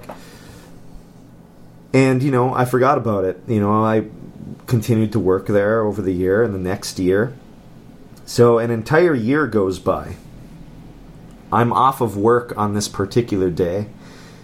And Facebook Memories actually posts the photos of when I took pictures of this shattered rock in the cave. I'm like, oh, no kidding, that was a year ago. I was off of work that day, so I wasn't in the cave, so... I took out my phone and I texted one of my friends who worked there. And all I said is I said, hey, check for strangeness in the cave today. This guy who's working calls me immediately and he's freaking out. He goes, why did you just text me that? He's like, you're freaking me out. Why would you say that? And I'm like, why are you freaking out? And he goes, I was down into the lower part of the cavern, which doesn't have lights. I was leading a cave tour, a deep cave tour. He goes, and, and my entire group, including myself, we all heard what sounded like little girls laughing and running through the cavern. And I'm like, that is so strange. So, like, he didn't even realize why I texted him that, and it pertains to that laughter that yeah. the maintenance yeah. guy heard. So it also makes me think about the whole fairy legends, you know, like... things like fairy rings when someone's trapped inside of them. Yeah. You can pull out the person that's trapped inside after a year and a day. Mm-hmm. Yep. Because that's when they kind of reappear, even though there's yep. this time dilation. Yeah, you know, it's like all that passage of time is just one moment. Mm-hmm. And, and and I can't help but think, is that just one moment sure. to these things that yeah, are inhabiting yeah. the caves? Like, is, is a, a year... It, and it could have been... I actually would have to check to see if it was a year and a day or if it was just a year. It might have actually been at specifically a year and a day because I don't know if I uploaded those immediately that oh, same okay. day. Yeah, okay. I think I may have did like because because like I'm one of those people. I have O C D, so yeah. like sometimes I'll have something that I'm like I really want to post this, but yeah. I have to think about it. Yeah. So I, I actually think it was specifically a year and a day from when I posted that, but I didn't I didn't realize that like when it shared the memory. But it very much pertains to that kind of oh, yeah. distorted time cycle, mm-hmm. you know. So that's just one tale from the underground. Tale so. from the underground. I so. think I'm going to stop now because I'm a sleepy you're, old You're lady. Peacing out. Oh, the, yeah. I'm sorry that was so long. I know, no, no, no, you asked. Good night, Alice. Good night, Alice. Thanks well. for letting us hang out. Oh, no, well, that's hang out as long as you want. It was nice meeting you. Nice to yeah. meet you. Have a safe home. Thank you, I will. She slept through noise bands, so she's, yeah, she's, oh, yeah. she's fine with us. I, I don't know, the schedule of my life now where I get up at, like, insanely early, like like five forty-five or six o'clock, sure. and then I go to bed at, like, nine, nine thirty. So. I understand. That's not very goth of you. No, it isn't. It's all false advertising. It's always been false advertising. I do that now. It's because of these things, actually. Yeah, right? I know a little too much about them, and I think... Uh, did, I, did I tell you my light, sleep with the lights on story? Yeah, yeah, yeah. yeah. The weird yeah. Te- alien texts. Yeah, yeah, yeah, I think about that, too. I'm like, yeah, nah. I'd rather see what's recording. coming at yes. me. Okay. Yeah. Do you have anything you're working on that you can tell us about? Oh, God. Well, I feel bad because I don't have a great platform for people to follow just yet, but I am working on um, getting a Patreon up and running just so people can see all the kind of different art that I work on, because I am an artist, and a lot of that art pertains to these topics. So you can keep an eye out for that, and you can keep an eye out for updates on that if you were to follow me. Yeah, Black Wolf twenty-six on Instagram. There you go. Um, if people aren't familiar with, like, they might know the Hellier Goblin Head, mm-hmm. which you sculpted, which is amazing. Oh, yeah. I, I'm actually super happy you brought that up. It, a lot of people actually don't know I made right. that. Yeah, yeah. So, so for those of you who may be fans of Hellier or will be fans of Hellier, um, when you see the creature on the poster art for that, that is actually a physical sculpture that I created. And I created that sculpture... specifically with that case in mind. And even that has its own interesting kind of synchronistic story, which is uh, what I like to bring to this kind of art field.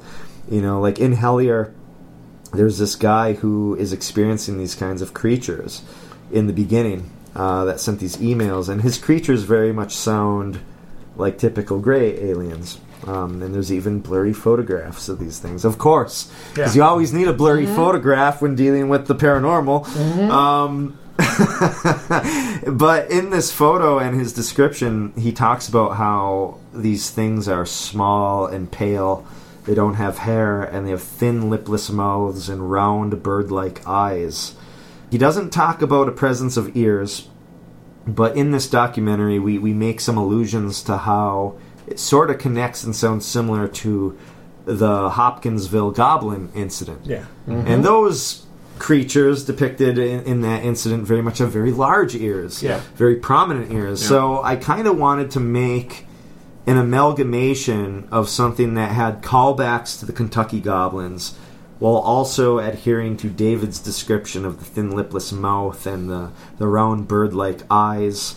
So I kind of took those ears, scaled them down to a more viable, um, I don't know, anatomy, so to speak, and made something that looked like it could be real, you know, something that could exist. And uh, I wanted to have a generalized but vague feeling about it, something that, depending on who's looking, it could appear fairy-like, or it could be a space alien mm-hmm. or a spaceman.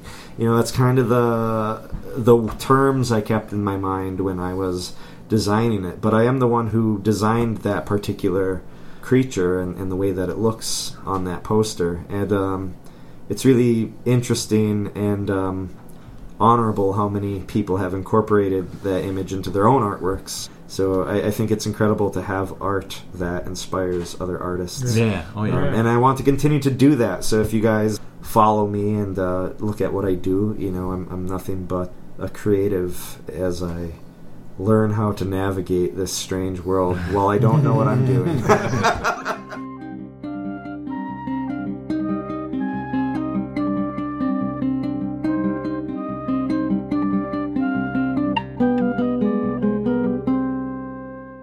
Part two of this conversation is going to be a Patreon episode, patreon.com slash strange familiars, or if you're subscribed on Apple Podcasts, you'll get it there as well.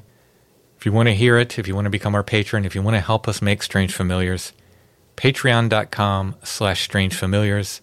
Our patrons get extra episodes, like the one coming up, part two of this.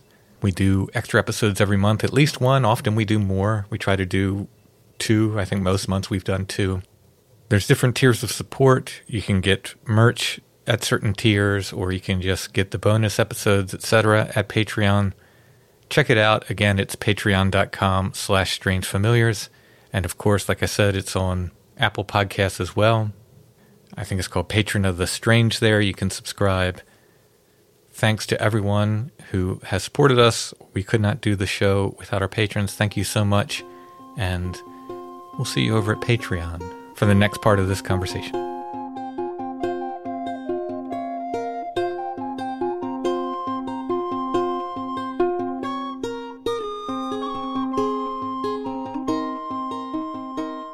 Looking for something to do after Halloween is over? Are you into the strange, bizarre, and unusual? On November third, fourth, and fifth, the Strange Realities Conference is coming back to Nashville, Tennessee, and streaming online. Come join us for three days exploring mysteries, supernatural, the occult, weird history, and more, featuring lectures, presentations, and workshops by Tim Banal, Zach Hunt, Leslin Vance, Bryn Collier, Tobias Whalen, Brent Rains, Joshua Cutchin, Kiki Dombrowski, Recluse, Nathan Isaac, Christopher Ernst, Aaron Goulias, David Metcalf, Timothy Renner, Mallory Sawinski, Soraya Azcap, and special guest Steve Berg as your Master of Ceremonies. Make sure to join us for the fun and informative weekend online and at S I R Nashville November third and fourth and online only November fifth. Tickets are available at strange realities conference dot com.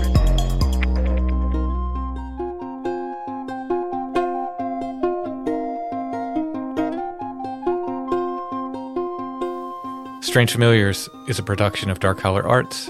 Intro and background music is by Stone Breath. If you want to hear more or purchase music, you can go to stone breath dot bandcamp dot com. Strange Familiars is on Facebook, facebook.com slash Strange Familiars.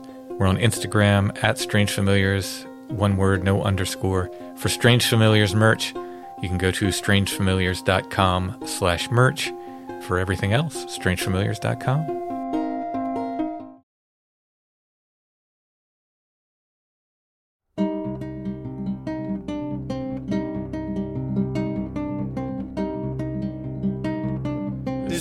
It is not straight, though very narrow is its way. My feet, they are not twined to this long and lonely street.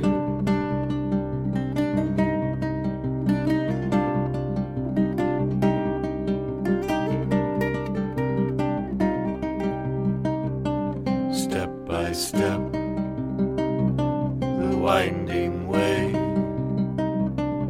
Broken heart to break of day, through soaking rain and burning sun. Follow the hum.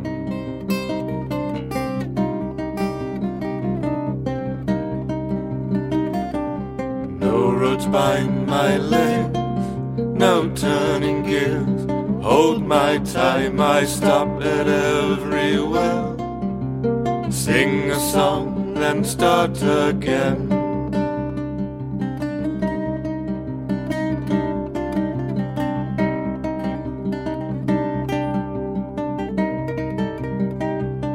Step by step, the winding way, through broken hearts.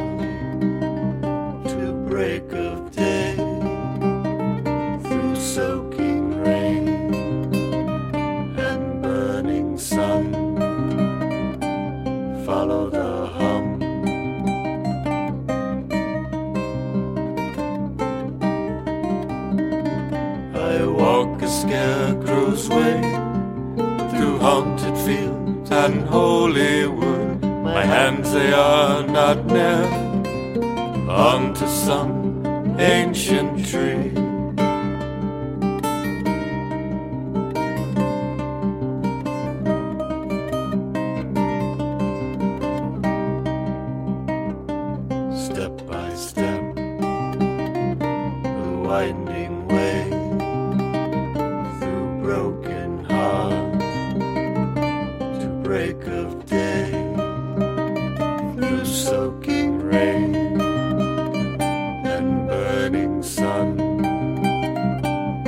follow the hum.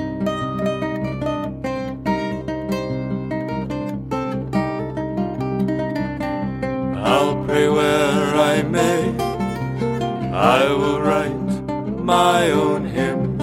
I am not yet hanged, I will carve my own room.